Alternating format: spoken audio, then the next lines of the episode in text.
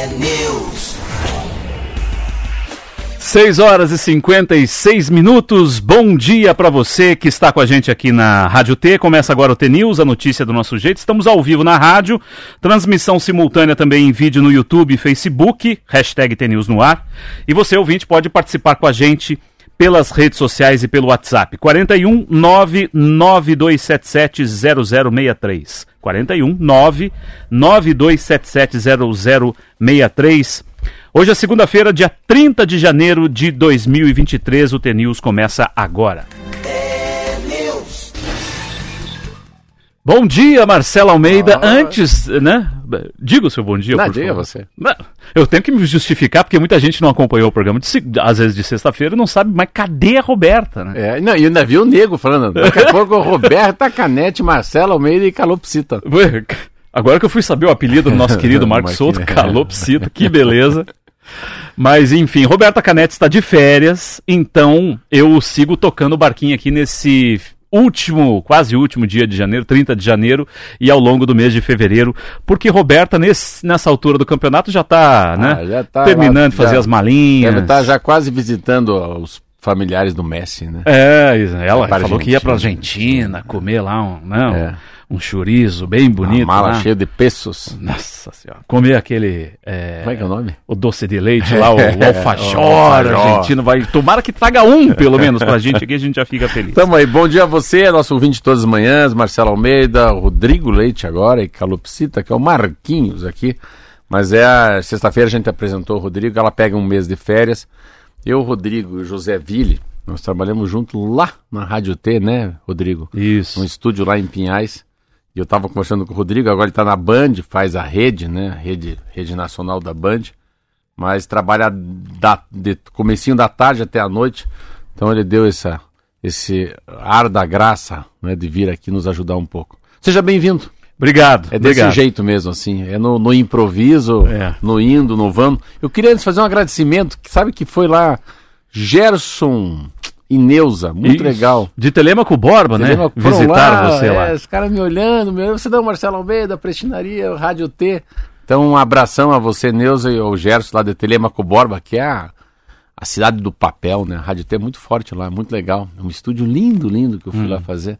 Então, aí fica um abraço para eles. Eles acabam me ouvindo, alguns passam na Prestinaria, aí a gente acaba tomando um café. Essa ligação café, pão, padaria é muito legal também. É isso aí. Conto com a sua participação, então, sempre aqui, com a sua paciência também. Vamos nos primeiros dias nos adaptando, mas tocando o barquinho aqui nas férias da Roberta Canete. Para começar, geralmente a gente começa com Alma T. Um dia você vai conhecer a Alma T, é a, é a Vandiluz, uma amiga nossa que mora em Londres, que é, do interior do Paraná, está 20 anos fora do Brasil e que e que acaba, não sou- acabou, foi uma grata surpresa conhecê-la em Londres. Ela veio aqui, fizemos um lançamento desse livro chamado A Metamorfose é Irreversível. Vamos de Alma T? Vamos lá. Alma T.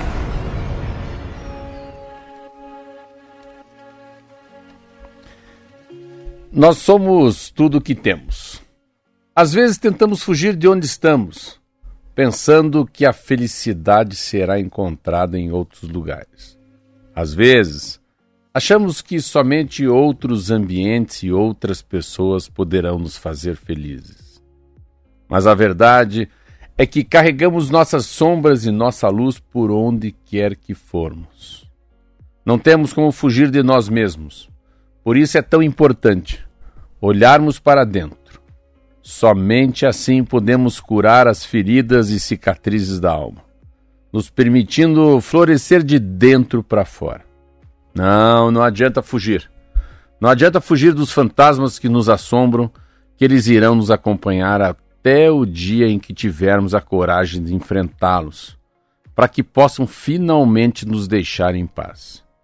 Nós somos tudo o que temos, mesmo cercado de amigos, família e pessoas que nos querem bem, ninguém pode nos salvar, ninguém pode nos curar.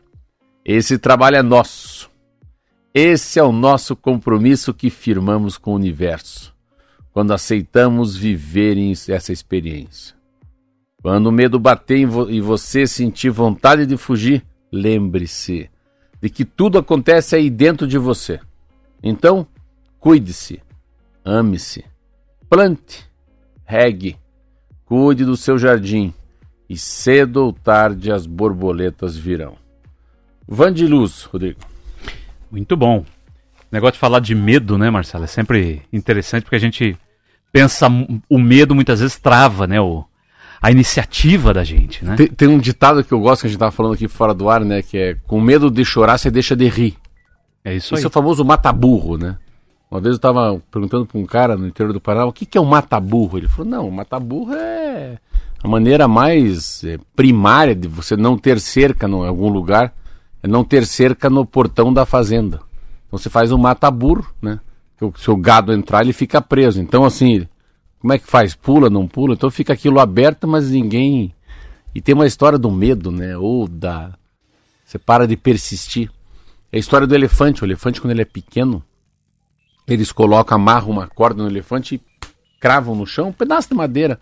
O elefantinho fica ali tentando tirar, sacode a cabeça umas mil vezes. Outro dia o cara amarra um pouquinho mais forte, ele fica tentando tirar. Só que depois, com o tempo, ele não. O elefante já pesa lá duas toneladas, eles amarram uma corda no, no, no, elefante e colocam no chão assim. Mas ele tentou tantas vezes que ele perdeu a coragem de tentar. Então ele fica ali parado, ele sabe que se der uma puxada ele desce, ele, ele ia embora com o círculo no peito, mas ele não vai. Ele perdeu a coragem de tentar. Então essa história da. A gente fica preso na gente mesmo, né? É isso aí.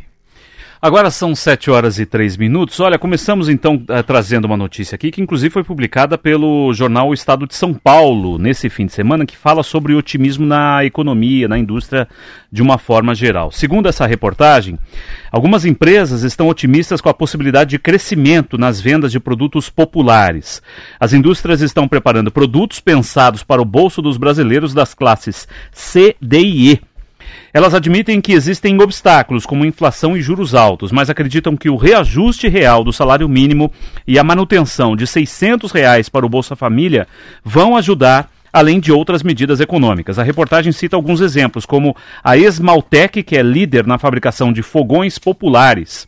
A empresa lançou modelos de eletrodomésticos mais acessíveis, trocando fornecedores de aço, substituindo matérias-primas e peças. Os preços dos fogões estão na faixa de 600 reais, das geladeiras de mil reais. Recentemente, o ministro do Desenvolvimento, Indústria, Comércio e Serviços, o Geraldo Alckmin, disse que pretende acabar com o IPI para a linha branca, o que a indústria vê como um estímulo para os produtos populares, onde o imposto acaba pesando mais. Em outra área, a Getex, que fabrica produtos de limpeza, comprou quatro fábricas em diferentes regiões do país, apostando na volta do consumo popular. No setor de calçados, a empresa Beira Rio acredita no aumento do consumo da classe C. Ela foca na produção de sapatilhas da marca Moleca, que tem um modelo de entrada por 50 reais em média, Marcelo. É uma matéria, Rodrigo, que é interessante, que ela, esse foco da, da empresa que tem um produto para classe A e B, ele também consegue criar um produto para classe C, D e D, C, D e E. A inflação alta, juro alto, mas uh, o motivo é interessante, você vê como é forte e tal do como isso pendeu na eleição de uma maneira muito forte, que é o Auxílio Brasil, o Bolsa Família. Então, saber que vai ter 600 reais para o ano de 2023, então, quantos milhões de brasileiros, né? E a outra coisa é um reajuste salário mínimo. Então, reajuste salário mínimo e a manutenção da Bolsa Família e ainda uma criação de um desenrola. Achei tão legal esse nome, desenrola. Desenrola é uma renegociação das dívidas das famílias faz com que esse mercado se, a, se aqueça. Olha que interessante. Primeiro que o Alckmin falou um negócio muito legal que eu achei ontem, que é acabar com o IPI, que é o Imposto sobre Produto Industrializado, na linha branca, suas geladeiras, né, micro-ondas, eletrodomésticos no geral. E, a, e esse novo, novo ciclo de consumo vem uma expectativa que eles medem a expectativa. Tem uns índices, olha aqui, ó, expectativa em janeiro de 2022 para esse ano. Então a expectativa na, da classe mais, menos, mais vulneráveis é que ele sai de 78 para 108, é um índice. Então a capacidade de esperança, de expectativa que dá para comprar alguma coisa é muito maior em dezembro de, do ano passado do que no outro dezembro. E isso faz uma diferença enorme. Aí assim, a empresa de detergente, eu estava lendo, eles fazem um detergente que é 30% mais barato. Calçados. 49,90. Mas o que mais mexeu comigo é um grupo chamado Fleury.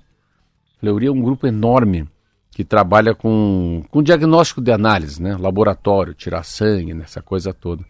Eles abriram 26 empresas no Rio e eles abriram 7 em São Paulo.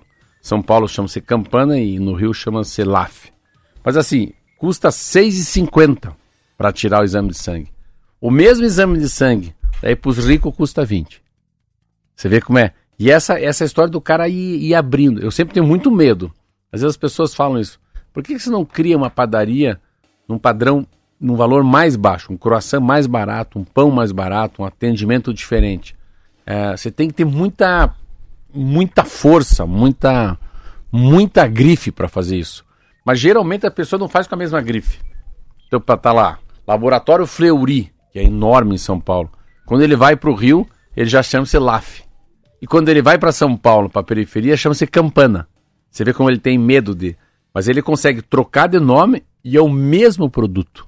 Você que interessante isso. Então é uma, é uma, é uma, é uma mudança muito legal que tem no Brasil. E é, mas é muito pela fala do Lula, né? Eu estava lendo aqui uma coisa que o Lula falou, que falou o seguinte: a roda da economia vai voltar a girar. E o consumo popular terá papel central nesse processo. A capacidade de fazer os pequenos girarem a máquina, que é muito legal. E por outro lado, você pega, exemplo, essa capa dessa revista aqui, ó.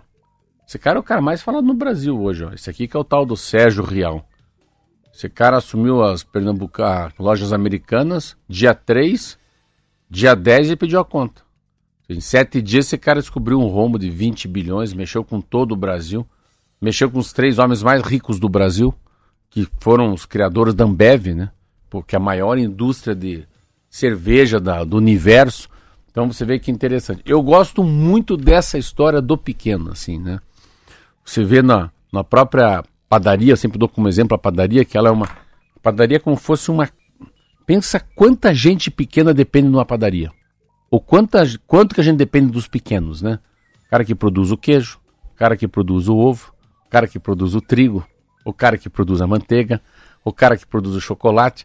Cara, eu fico olhando assim e vem uma, essa pegada, Rodrigo, que essa pegada dessa economia circular, mas dessa economia assim do os pequenos têm que ter um espaço diferente, porque começa a ter essa coisa de feito pela mão, é, sabe, ali perto de Curitiba, fica na região metropolitana, né? Qualquer coisa pode pegar. Você pode pegar o hortifruti também, ou leite.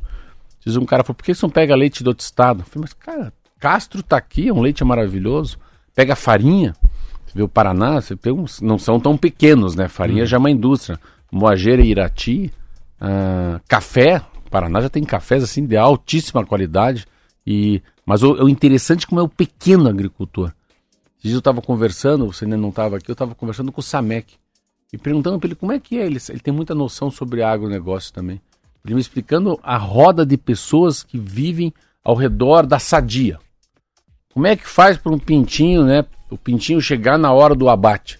Quantas pessoas passam? Qual que é a logística? Qual que é o tipo de ração? Então, qual que é o número de, de, de pessoas para chegar? Falou, não, vou, vou, lá no mercado comprar um peito de peru, comprar uma galinha para assar. Quando você chega na gôndola, mas para chegar naquela gôndola é tanta gente pequena que teve que ajudar. E essa que é a pegada. Então, claro que tem. Eu, pelo mesmo, pelo, mas ao, ao mesmo tempo, quando li a matéria no jornal aqui na Folha de São Paulo, é assim, o desânimo do A, da classe A e B. Você vê, então a classe A e B está meio apavorada, não sabe se investe, o que, que vai acontecer com esse Lula que chega.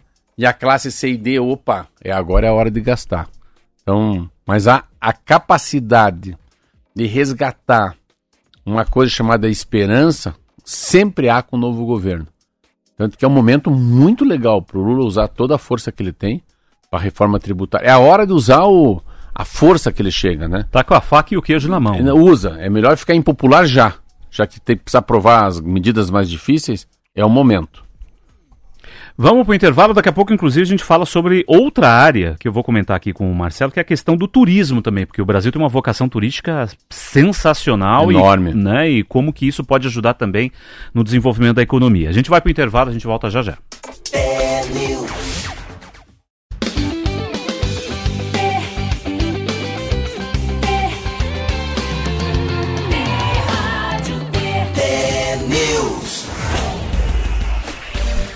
714, estamos de volta com o TNews desta segunda-feira. Para você que ligou o rádio agora, onde está a Roberta? A gente sempre ressalta, né, que Roberta está de férias e eu, Rodrigo Leite, fui escalado para essa missão aqui uh, ao lado do Marcelo Almeida, tocar o barquinho aqui no TNews.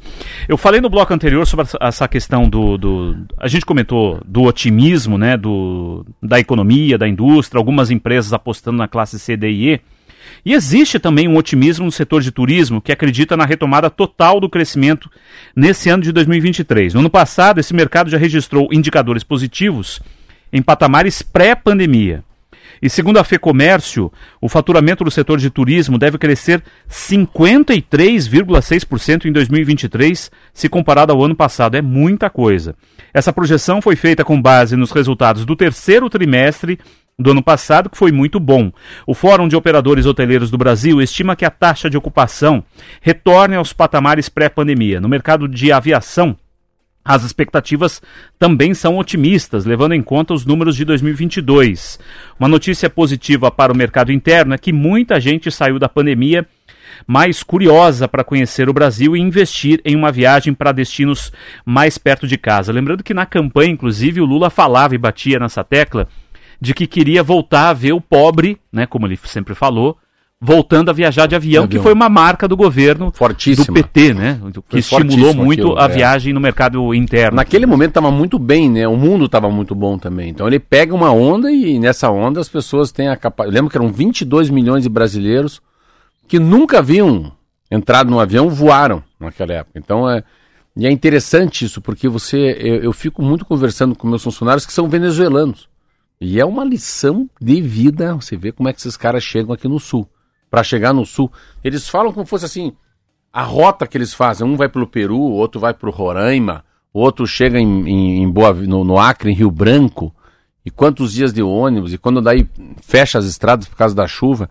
Então, assim, você percebe que a, a, a antigamente, eu, eu, lembro muito da, na época, uns anos atrás, os funcionários que iam muito para a Bahia. Você vê, hoje não é, hoje não dá para ir para Bahia a qualquer momento, porque o avião está muito caro, Rodrigo. Então, há um retorno sim dessa história dos os mais pobres poderem viajar. A pandemia trouxe essa, esse viagem, essa viagem interna, né? Aqui no Paraná a gente falava muito de todos os lugares que você pode viajar sem sair do estado do Paraná. E o Paraná começou a ter um, uma, uma, uma sacada, assim, né? Algumas terceirizações, privatizações, como esse aqui, Vila Velha, começou a funcionar muito legal. Você pega aqui Tibagi, começamos a falar muito, claro, Foz do Iguaçu, Prudentópolis, aí todas essas regiões que a gente conhece no Paraná. Mas, porém, Rodrigo, que o grande problema é assim, a passagem de avião ficou muito cara e as coisas estão retornando. Ontem eu cheguei na padaria e falei, você não, é, não são de Manaus? Você não estava aqui antes de ontem? Tava. Vocês vieram de Manaus fazer o quê? Vieram conhecer o Paraná. Vieram pegar um pouco de frio. Não pegaram frio nenhum final de semana que esquentou muito. Mas assim, o cara sai lá de Manaus para ficar um final de semana em Curitiba e conhecer aqui o estado do Paraná. Outra coisa que é muito comum, muito comum também, é as pessoas de Santa Catarina já subirem para Curitiba para passar um dia por aqui. Então, Paraná tem uma capacidade enorme de ser um, um estado muito turístico. O que não deu certo, eu falava muito aqui com a Roberta, é o tal do Voe Paraná. O Paraná também estava tentando ter a, a sua própria viação né, comercial aqui. Não deu muito certo porque o Voe Paraná aqui, Rodrigo, era uma é um avião chamado Caravan, não é o carro. Uhum. É um avião chamado Caravan que tem uma hélice só. E eu sempre falava muito com a Roberta. Roberta, as pessoas não andam de avião pequeno assim. Ainda mais que aqueles que nunca andaram de avião, né? Então, você não começa, não consegue estimular a aviação uh, se não for aviões a jato, aviões grandes, né? Da Azul, da Gol, da TAM. Não dá para fazer coisa pequena. Então, o voo e Paraná não deu certo. Mas eu boto muita fé. Eu vou pro Rio no dia 17, exemplo. Dia 17 eu vou pro Rio no carnaval. Meu Deus do céu, cara. Você tentar um restaurante, tentar um boteco para tomar cerveja, fazer uma reserva no hotel, esqueça. Por quê? Porque voltou. Porque deixou de ser preocupação a pandemia. Nessas matérias que você leu, fala muito disso, assim. A pandemia era o primeiro grande entrave das pessoas de viajar. E a pandemia está fora do radar. Então agora o problema é economia, é dinheiro. Tenho dinheiro para viajar? Se eu não tenho dinheiro para viajar fora do estado, para o estado eu vou ficar. Então vou viajar aqui dentro. Então essa essa circulação de pessoas dentro do próprio Paraná é muito legal. Só não pode esquecer da máscara no avião, né? Que a gente Da- comentou aqui. É. Que ainda, Que é- ainda essa- vigora. essa tá demorando pra tá cair demorando ainda. pra cair ainda.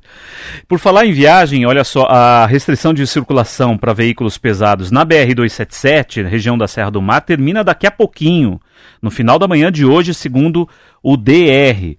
Em janeiro deste ano, todos os finais de semana do mês tiveram restrição do tráfego na rodovia como medida para tentar aliviar o trânsito que tem registrado filas por conta de obras em locais atingidos por desmoronamentos de pedras e terra. Ontem a restrição por caminhões começou às duas horas da tarde, foi até a meia-noite no sentido Curitiba. Hoje o bloqueio para veículos pesados foi retomado agora há pouco, às 6 horas da manhã, e acaba ao meio-dia. Segundo o DR, a expectativa é que as pistas que passam por obras sejam liberadas até o dia 25 de fevereiro. Falava-se inclusive um prazo maior, agora esse prazo aí do dia 25. E atualizando aqui para quem vai viajar na 277, Curitiba Paranaguá agora tem uma fila de um quilômetro ali apenas, então não, não é muito problema para quem está descendo a serra. No sentido contrário, não tem fila na região da 277. Lembrando que eu fiquei, Marcelo, só para você ter uma ideia, no começo de janeiro, depois do, uma semana depois do ano novo, eu levei seis horas para fazer de Praia de Leste até Curitiba. Seis horas, um trecho que a gente faz geralmente em uma hora e quinze. Que coisa. A gente vai se acostumando, hein? Tava conversando agora com o Rogério, que é meu taxista que me trouxe pra cá, meu amigo. Falou, Marcelo, descer tá fácil, mas subir, tá me contando que foi pro Balneário Camboriú levar umas senhoras. Então a. E eu, se a segunda pessoa que me conta essa, que vi de Praia de Leste, uns dias depois do Réveillon, foram seis horas de viagem. Assim, a gente torce, né, para que o governo do estado e o governo federal resolvam isso de imediato, porque assim. a a gente vai se acostumando, sabe, Rodrigo, com mais ou menos, né? Daqui a pouco, não, é só três horas. Claro, pra quem fez seis, três é pouco. Daqui a pouco, não, mas é só duas horas, rapidinho. A fila tá só 3, 3 km. Mas você tem que pensar que há seis meses atrás não existia isso, né? Funcionava muito bem, como você falou. O cara vai daqui a Praia de Leste em 58 minutos, uma hora e cinco, né? Normal, sem pisar. Seis horas. Seis horas é daqui a Nossa Senhora Aparecida, mais ou menos. É por aí. Passa São Paulo e puxa mais uns 150. Você vai até quase Foz do Iguaçu, até Cascavel, pelo menos você faz em seis horas. Haja né, paciência. então, assim, é, é o fim das restrições, tá falando, né? Exatamente. As restrições da- daqueles horários com caminhão pesado, é isso? É isso aí. Termina hoje ao meio-dia. E uma, já pra gente embalar aqui também, tem, olha só, tem um levantamento que foi divulgado agora pelo G1, que diz o seguinte, o, pre- o tamanho do prejuízo, né, no escoamento de soja no Porto de Paranaguá. O Departamento de Economia Rural da Secretaria de Agricultura informou que a produção de soja deve ter alta de 64% esse ano, expectativa de uma colheita de mais de 20 milhões de toneladas. Entretanto, o transporte tem causado preocupação por conta das condições de tráfego da BR-277, que leva até o porto de Paranaguá. A situação já dura dois meses, né, desde a- as chuvas, a- os desmoronamentos, e o governo firmou um convênio com o DENIT para tentar dividir os trabalhos e por aí vai.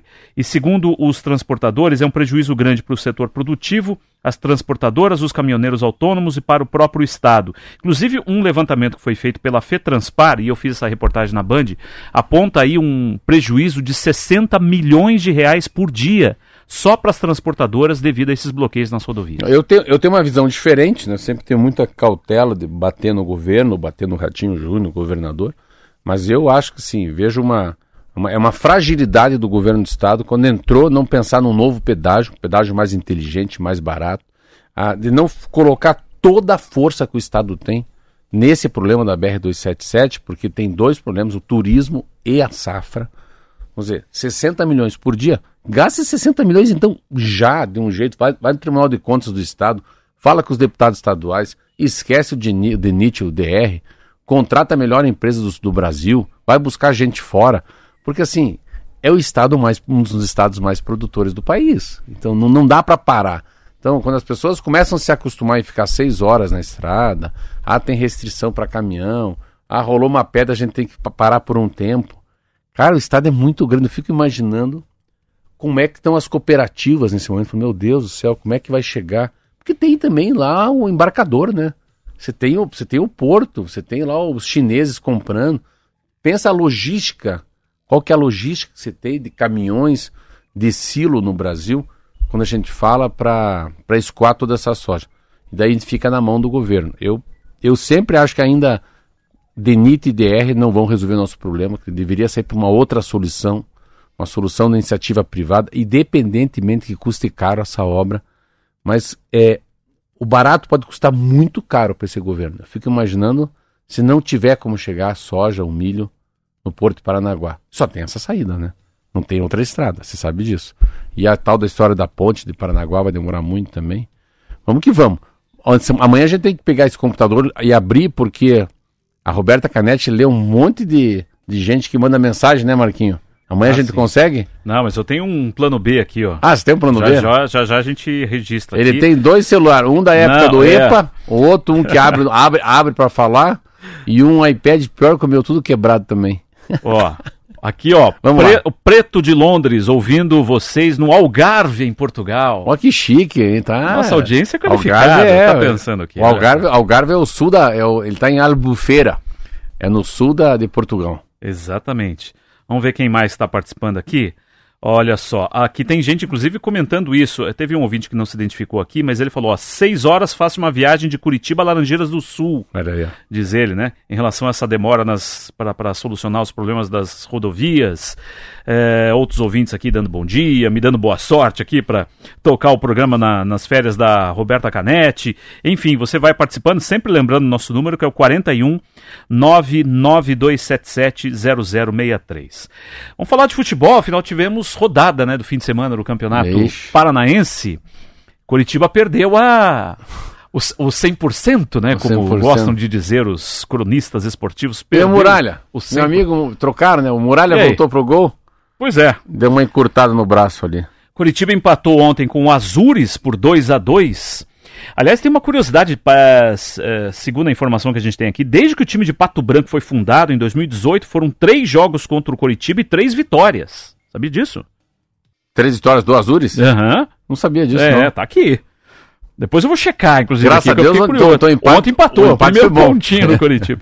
Com o resultado desse fim de semana, o Curitiba chegou a 13 pontos, fica na vice-liderança agora do campeonato. Próxima rodada, o Curitiba encara o Cianorte, já o Azures sobe para o oitavo lugar com 4 pontos, dentro da zona de classificação para as quartas de final. E enfrenta o Atlético nessa quarta-feira aqui na Arena da Baixada. No sábado, o Atlético venceu o São Joséense por 3 a 2 Aliás, o gol do Atlético foi nos acréscimos, né? Tava 2 a 2 é, o time conseguiu a vitória no finzinho e segue na liderança do Campeonato Paranaense. O São Joséense permanece na zona de rebaixamento com um ponto apenas.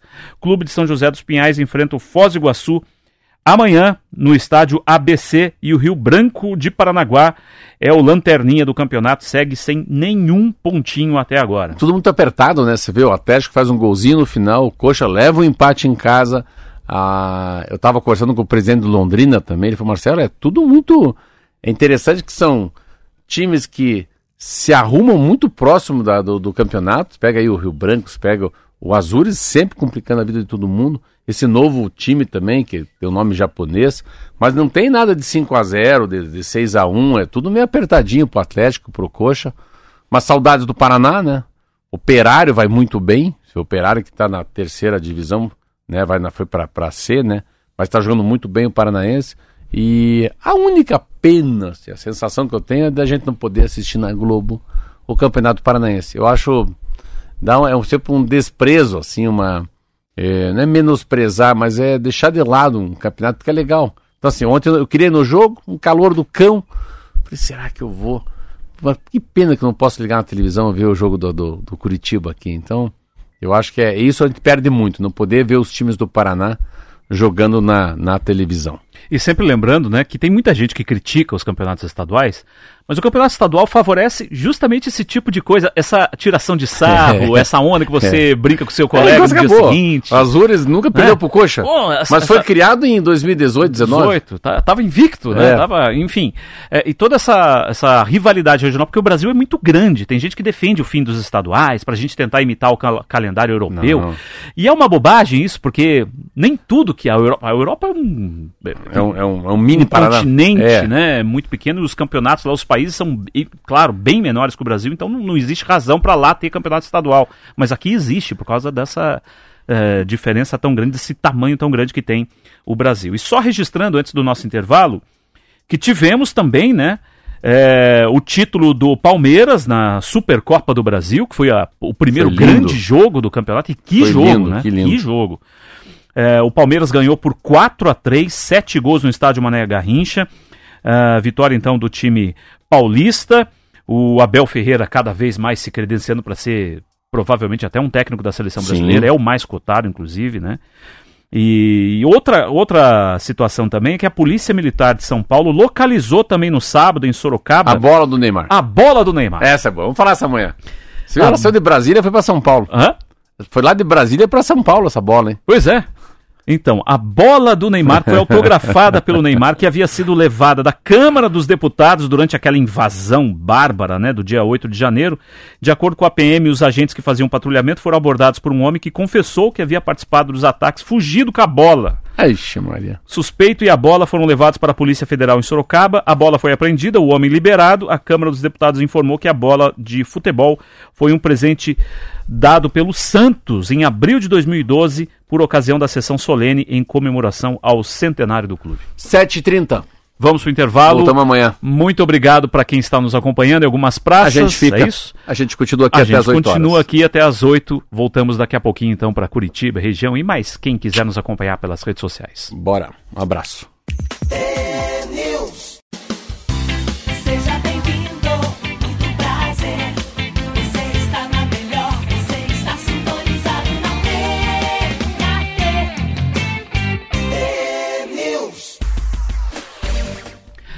7h34, estamos de volta com o T-News desta segunda-feira, dia 30, 30 de janeiro. Roberta Canetti, pelo que eu sei, já está fechando a mala e pedindo o carro de aplicativo para ir para o aeroporto. É Tá chique demais, É né? muito chique. Essa é muito chique. Eu quero só ver se ela vai trazer alguma coisa pra gente lá de chance, Buenos Aires. Chance é zero.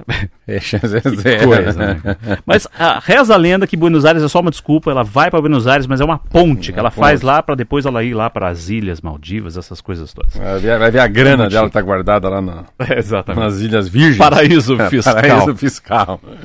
Agora, 7h35, a 20 municípios do Paraná estão modernizando a iluminação pública com o financiamento do Programa de Eficiência Energética da Copel. Segundo a empresa, os projetos dos municípios foram escolhidos em chamadas públicas abertas pela companhia para financiar o combate ao desperdício de energia.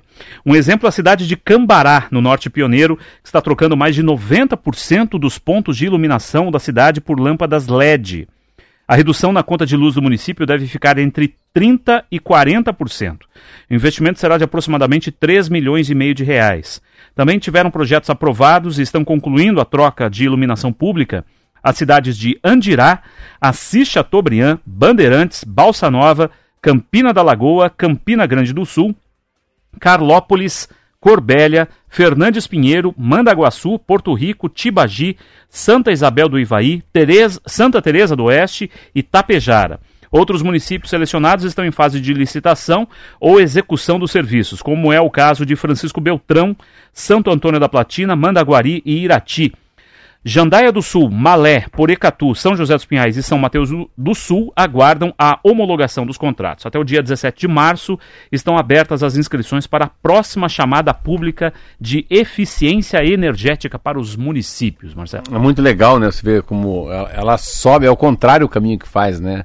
Geralmente é a, a- o governo começa a colocar as regras, né? Os limites, os decretos, né? Mostrar a eficiência. Mas a eficiência do, do gasto da energia vem do- dos domicílios para o governo. Vem dos domicílios para a rede pública de energia. E é uma. A energia. Eu estava dia numa reunião com o prefeito Paranhos, em Cascavel, e se se vê, começar a entender, eu estava viajando também com o Samek, que foi diretor de Itaipu por 13 anos, 14 anos. É impressionante essa dinâmica da, das energias no mundo, né? Energia eólica, energia ah, dos raios solares, a energia gerada pelas hidrelétricas. Eu estava conversando com o Samek, ele me contando que fazem 50 anos, né?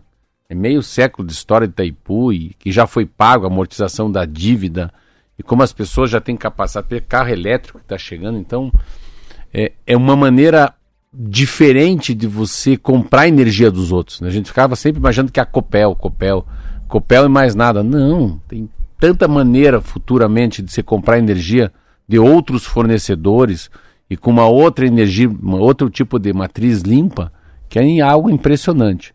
A gente sempre imaginou que energia seria um problema, acho que a energia não será o grande problema, pelo menos do Brasil, né? Que tem essa capacidade de vento, capacidade de, de sol, capacidade de ter rios, e isso faz uma diferença enorme. A gente, Brasil, é um, Rodrigo, é um país muito, mas muito privilegiado com isso tudo, né? A gente tem um, uma sorte gigantesca. Você pega essa crise que a gente teve, né? Essa crise hidráulica. Eu ontem, antes de ontem, eu passei ele pelo Passaúna. Eu nunca imaginei que ia voltar a ter água. Eu lembro uns dois anos atrás, cara, você via tudo, tudo de árvore, parecia uma floresta. Aquilo. Agora tudo tomado de água de volta. Eu lembro que a Roberta ali, alguns especialistas falavam que levaria pelo menos oito anos para os reservatórios voltarem. Já está tudo normalizado, tudo com muita água, né? Os reservatórios das pequenas, das grandes hidrelétricas, todas já. É um troço impressionante. É, eu tive a oportunidade, inclusive, Marcelo, de ir na, fazer uma série especial lá para a Band, né, na, na região lá do, do Rio Paraná. E aquilo era um absurdo. Tinha trecho é, do rio, que é um dos rios mais volumosos da América Latina, que você atravessava a pé. E, e o Rio Paraná, para quem não, não, não, não é. familiarizado, ele é importante para o Brasil, é, que ele faz, inclusive, tem muita gente que usa o rio para questão transporte de mercadorias ali, de Mato Grosso do Sul, para a região oeste, mas ele é fundamental, inclusive, muito mais até para o Paraguai e para a Argentina. Sim. Ele é muito mais importante para aquela região. Então, era uma coisa assustadora, né? E geração de energia, Lago de Itaipu, tá tudo envolvido ali. E era impressionante como a, o, a cena que a gente tinha de um rio que é tão volumoso e você chegava num ponto que você chegava perto do rio e aquilo tudo deveria estar tá muita água em cima é da sua cabeça. Impressionante como é que volta, momento. né? E como volta, né? É. Como isso voltou mesmo. É, por falar nisso, olha só, a questão, agora mudando um pouco de assunto, falar não só não de seca, mas de alagamento, né? Porque a Prefeitura de Curitiba está usando os alagamentos provocados por chuvas de verão para lembrar a regra da lei de zoneamento, que prevê uma taxa mínima de permeabilidade para todos os imóveis. São consideradas permeáveis áreas com jardins e paisagismo. Locais com calçadas de paver, mesmo que sejam vazados, não são consideradas áreas permeáveis. Na maioria dos loteamentos, a taxa mínima é de 25%. O objetivo é determinar que seja reservada uma área mínima de solo para garantir a absorção de parte das águas das chuvas. De acordo com a diretoria do Departamento de Controle de Edificações da Secretaria de Urbanismo, eh, essa exigência é estabelecida quando o proprietário entra com o processo para obter um alvará de construção. A aprovação só acontece quando esse requisito é cumprido. Em imóveis sem a área permeável, é obrigatório é obrigatória a instalação de reservatório. O reservatório é um dispositivo para coletar toda a água da chuva que cai sobre as áreas impermeabilizadas do imóvel, como telhados, calçadas, acesso de veículos, e reservar por um certo período a saída dessa água em volume lento para não sobrecarregar a rede de drenagem. É, é muito bacana, assim, você lendo é interessante, mano. Eu fui vereador de Curitiba, fui deputado federal, visitei muitas casas, não é bem assim. Então é uma, é uma lei para inglês ver, não que isso aconteça, é difícil fiscalizar também. E essa história da, da cidade, a cidade sempre teve muita dificuldade de, de, de de fazer uma intermediação entre o contribuinte e o governo em relação ao que, que é passeio, o que, que é calçada, né? os tipos de calçada. A, a permeabilização não das casas é uma coisa. Eu acho mais grave as ruas. Interessante isso. Eu acho que Curitiba, como São Paulo, foi numa, numa pegada que não conseguiu criar calçadas decentes. Né? Eu acho que ainda é o, é o grande tendão de Aquiles de Curitiba é, a, é as calçadas não permeáveis. Né? A gente sempre quando a gente começa a ver essa chuva, é, essa a incapacidade até do lençol freático absorver toda essa chuva. Choveu muito, Rodrigo, muito. Eu estava aqui com a Roberta sempre falando como é que a gente decodifica a chuva, né? Porque aí o cara vai lá, televisão, na Band, Rodrigo Leite, daí, ah, choveu nesses quatro dias 40 milímetros de chuva. O cara, daí? É. 40, 38. Sabe, e sabe que eu sou bem crica em relação a esse assunto. É, aí, Eu, porque assim, uma coisa é você dizer, por exemplo, você que conhece, por exemplo, o negócio de estrada, né, de É. rodovia. Estão passando neste momento na BR-277 1.500 veículos por hora. Tá, mas o que, que significa isso? A rodovia é que está cheia, está Isso. vazia? Isso, Tem muita gente, tem isso. pouca gente. A pessoa não consegue, tem alguém contando ali na beira da Isso, estrada, um, dois, três, isso, quatro, e isso. faz. Então é, é melhor você dar um parâmetro. É. Então vai lá, dois Só falar assim, ó, se passar, se passar 3 mil por hora é muito. É 1.500 é normal. É, O cara porque o normal, por exemplo, na 277, segundo lá a concessionária, a Ecovia, na época que, a, que tocava a, a 277 sentido litoral aqui, o normal é 500, 600 por hora é o fluxo normal, 500 por Então hora. Tá três vezes mais. Se você fala 1.500, aí você tem que Começa. apontar para a Mas, pessoa. o, mas o da água é mais louco ainda. Ó, choveu 40, era para chover no mês inteiro 80 milímetros. Choveu em três dias 40. Pronto. Aí a Opa, pessoa já tem opa. uma noção, né? Mas o que, que é 40 milímetros? É 40 litros de água. Pega a Coca-Cola, joga fora. É 40 litros de água num metro quadrado de grama. Opa, como? É, vai lá, vai no terreno, vai lá fora. Um metro pra cá, um metro pra cá, um metro. Num metro quadrado é 40 litros de água em três dias. Aí você começa, hum, é muito, é muito. Mas no outro metro quadrado, mais 40 litros. Mas peraí, mas aqui eu tenho 10 metros quadrados. Então, você põe 40 litros de água em cada metro quadrado. Só na tua casa tem 400. Cara, peraí. Aí o cara começa a entender. Peraí, mas o vizinho que não tem. Aí, vizinho que não tem, vai tudo para a, para a galeria pluvial. Então você começa a entender ah, de fato o que, que é chuva. E mais do que isso, eu acho muito legal entender. É muito legal, Rodrigo, você estudar rios. A- a- o porquê dos rios, a nascente, né? Você entender por que, que os parques são criados. Por que, que o Parque Barigui foi criado? É para encher, é um reservatório. É para ele, hum, ele quase explodir para não chegar nas casas. Parque São Lourenço, passeio público, tudo é feito para encher, como fosse um mini reservatório. Vamos conter aqui essa água toda, pega os passarinhos, pega os cachorros, pega a ciclovia, pega tudo, para não chegar na cidade. Então, os parques são feitos como mini reservatórios, piscinão de ramos tem no Rio de Janeiro. É para não inchar o resto. Então é muito legal. Eu lembro que eu tinha um amigo meu chamado Turco Jamil Snej, que ele falava que a- a, importância da gente entender sobre os rios. Aí o cara parte para Mata Ciliar. Você vê que interessante. O cara vai. É uma. Rio, o rio de verdade, chuva, é uma maneira enorme de se aprender muita coisa. Unidade. É, nós estamos falando milímetros, litros, né? Tempo de recorrência, que é um negócio legal. É a capacidade de uma gota de água, quando chove num, num pico do morro, em quanto tempo ela chega aqui embaixo? Por que, que chega arrastando gente? É a velocidade que ela faz. Por que, que nessas estradas aqui que a gente está interrompido, se tivesse degraus, pá, pá, por que tem degraus que se olha assim na serra? É para água perdendo a velocidade. Senão ela chega lá embaixo furando o solo. Então, água tem um negócio muito louco, assim, que a gente estuda pouco. Mas a gente deveria falar mais sobre água, né? Entender mais sobre água. Final de semana eu fui visitar uma, uma, uma- terra que eu tenho. E assim, cada vez que eu vejo, eu falei, e esse poço aí? Vamos tomar água desse poço aí, né? Vamos... Não, esse poço é bom. Falei, mas será que é bom? Então, assim, sabe, como é que se faz um poço, né? O que, que é um poço, arte... um poço artesiano? Tem tanta, mas tem tanta coisa que a gente pode tirar da água como aprendizado. É o que você falou. É, e decodificar isso.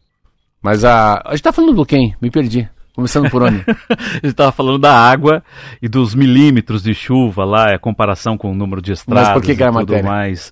É, por causa dos, dos alagamentos em áreas que não têm a ah, permeabilidade não, a gente tava solo. falando sobre as regras. As regras do que eu acho que as regras, aí que tem um problema. Acho que as regras não deveriam ficar pro, pro cidadão.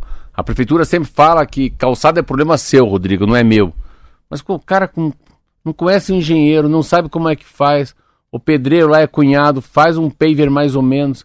Então, a, a falta de, de, de, de impermeabilidade, a falta de, de calçadas bem feitas, uma cidade como Curitiba é muito difícil. Em relação aos terrenos, claro, é muito mais fácil resolver hoje com drone também, né? É isso aí. Agora são 7h46, olha só, terminou, né? Terminou. A Copa do Mundo? Não. O consórcio de veículos de imprensa. A gente, durante a pandemia, falava muito nisso, né? Não é o consórcio Nasser? Não. O Corujão, né? O consórcio Corujão Nasser, que mais? Tem vários outros aí, né, que fizeram. Não, sem ler a matéria. Você sabe por que foi criado, né? Sim, Ah, bom. claro. Enfim, por causa, da, por causa da falta de transparência na época de, do, da, governo. da divulgação dos dados do Ministério da Saúde, então os veículos de imprensa se uniram, só para explicar, então, para quem não entendeu direito, né? Os, os principais veículos de imprensa se uniram para, com dados de cada secretaria estadual e municipal, então eles iam somando os dados e divulgando os dados sobre números de casos de Covid. Então, durante a maior parte da pandemia, os brasileiros que acompanharam o noticiário ouviram falar nisso, né, so- sobre o consórcio de veículos de imprensa que levantava esses números. Ontem foi anunciado o fim do consórcio. Era uma parceria entre sete veículos. Surgiu como resposta da imprensa diante desse atraso na publicação dos dados. O boletim diário era apresentado pelo Ministério da Saúde todos os dias às 5 da tarde na gestão do então ministro Luiz Henrique Mandetta, que foi o primeiro ministro da Saúde do governo Bolsonaro.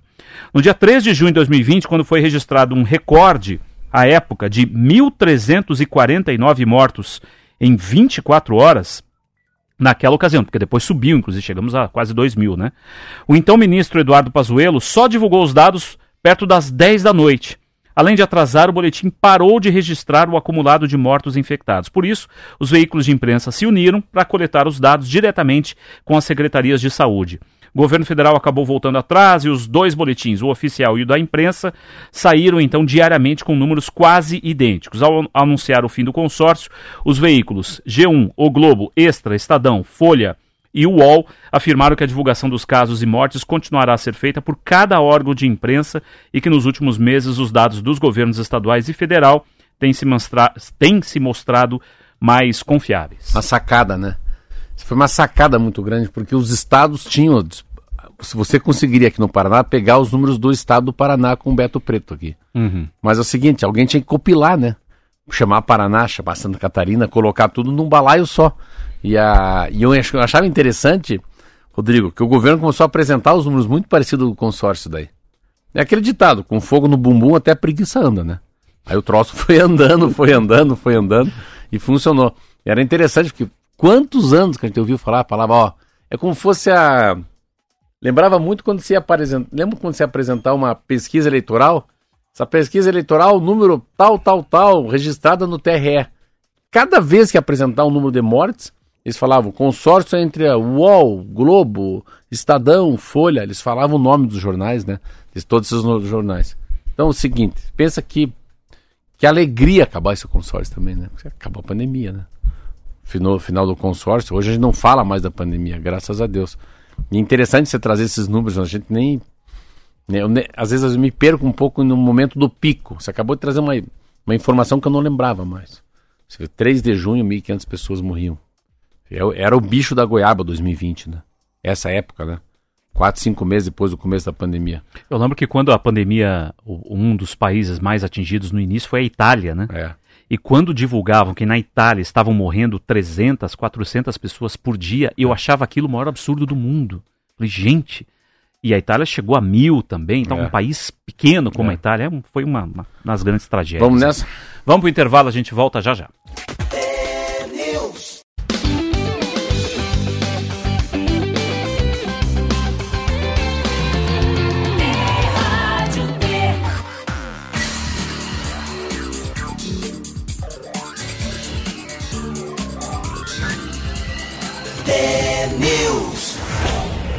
7h52, estamos de volta para o finalzinho aqui do TNews desta segunda-feira. Tem um assunto aqui que eu quero comentar aí, meio de improviso com o Marcelo. Tem eleição. Brasília essa semana tá fervendo, né, Marcelo? Também porque Ah, tem eleição eleição? para o novo presidente do Senado. É, primeiro que tem, tem, tem, a, tem a posse, né? O deputado federal, Exatamente. os que perderam, os que ganharam, eles- eh, a nova, a nova legislação, legislatura, Legislatura. perdão, começa no agora, né? Dia 31, dia 1 é Dia isso? 1 quarta-feira. E às vésperas da eleição que vai escolher o novo presidente do Senado, a disputa para o cargo está acirrada entre dois principais candidatos. O atual presidente, candidato à reeleição, Rodrigo Pacheco, que é do PSD de Minas Gerais, e o senador Rogério Marinho, do PL do Rio Grande do Norte. O primeiro possui maior número de votos, mas o apoio ao candidato do PL vem crescendo nos últimos dias. O- a votação acontece Nessa quarta-feira, para vencer, o candidato precisa de pelo menos 41 votos favoráveis. Se ninguém atingir esse número, votação vai para um segundo turno. Também disputa o cargo o senador Eduardo Girão, do Podemos do Ceará, que é apontado aí como uma, uma zebra, né? Digamos assim, se acontecer um- uma terceira via, talvez. Pacheco possui o apoio de senadores da base de apoio do governo Lula, de partidos do centro, enquanto o Rogério Marinho, ex-ministro e aliado do ex-presidente Jair Bolsonaro, deverá contar com os votos da oposição. PT e PDT, que somam 12 congressistas, já confirmaram estar do lado do presidente do Senado. Também são da base do governo Lula no Congresso e, por isso, formam aliança com Pacheco. O MDB o PSB, Rede e Cidadania. Com isso, os aliados do candidato à reeleição somam entre 50 e 55 votos. Olha aí, ó. É, é uma interessante. A Câmara Federal eu achei que foi muito, muito bem o próprio presidente Lula não indicar ninguém. É, é preciso para a governabilidade ele ter o centrão, pelo jeito vai dar lira. No Senado, você vê que é interessante uma eleição, né? Uma eleição é sempre assim, é bom para quem se tem dois candidatos ou três. Então, polarizar era muito melhor para Rodrigo Pacheco, para o atual.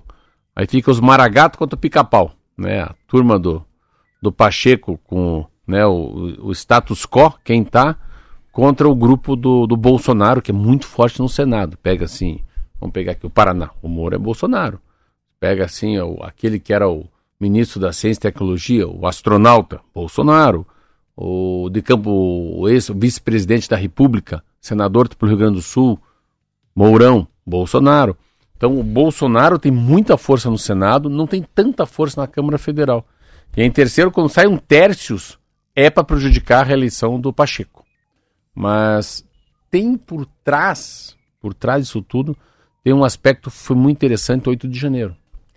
Eu coloco é uma coisa um pouco intangível, mas a história do 8 de janeiro, da invasão no Supremo Tribunal Federal, a invasão na, no, no Senado, a invasão da, da corte, da maior corte, do, da, da corte também do Palácio, Rodrigo, traz uma sensação, uma fortaleza do status quo de quem está. Vamos cuidar, democracia tem jogo, é o momento de a gente aprovar o pacote anticomunismo, antigolpismo.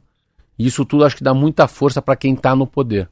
Se fosse para apostar aqui um, um croissant, um croissant, um misto quente no croissant e um café com leite, eu aposto no Rodrigo, no Rodrigo, no presidente do Senado, e no Lira. Eu acho que não vai conseguir fazer não vai conseguir ter ainda a eleição do pessoal do Bolsonaro no Senado. Mas, toda a vida, porém, bom também um Senado meio bolsonarista. É bom, não, é ruim para a democracia. É, o próprio Lula vai ter que saber conversar com eles. A conversa, é, o buraco é mais embaixo. A Câmara é mais fácil do que o Senado. Mas vamos ver o que vai dar. Eu tô, boto fé que fica Rodrigo e fica Lira. Vamos ver.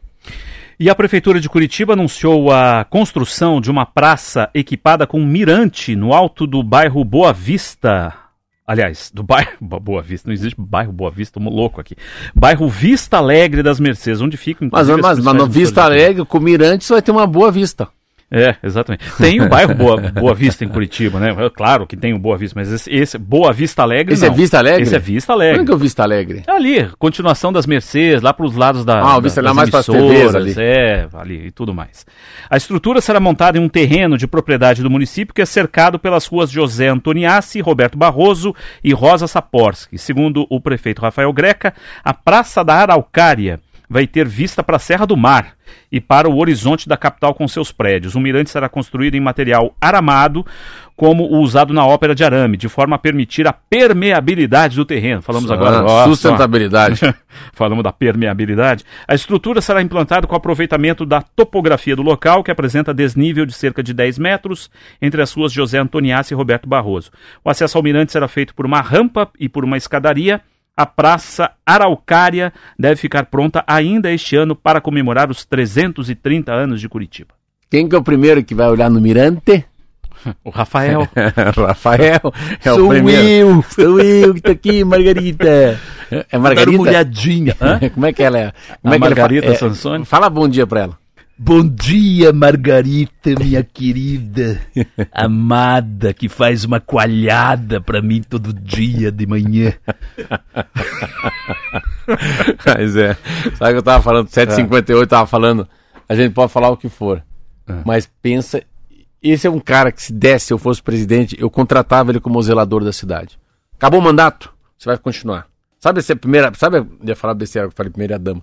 Se fosse assim a rainha da Inglaterra, o rei Charles, você vai ficar aqui cuidando.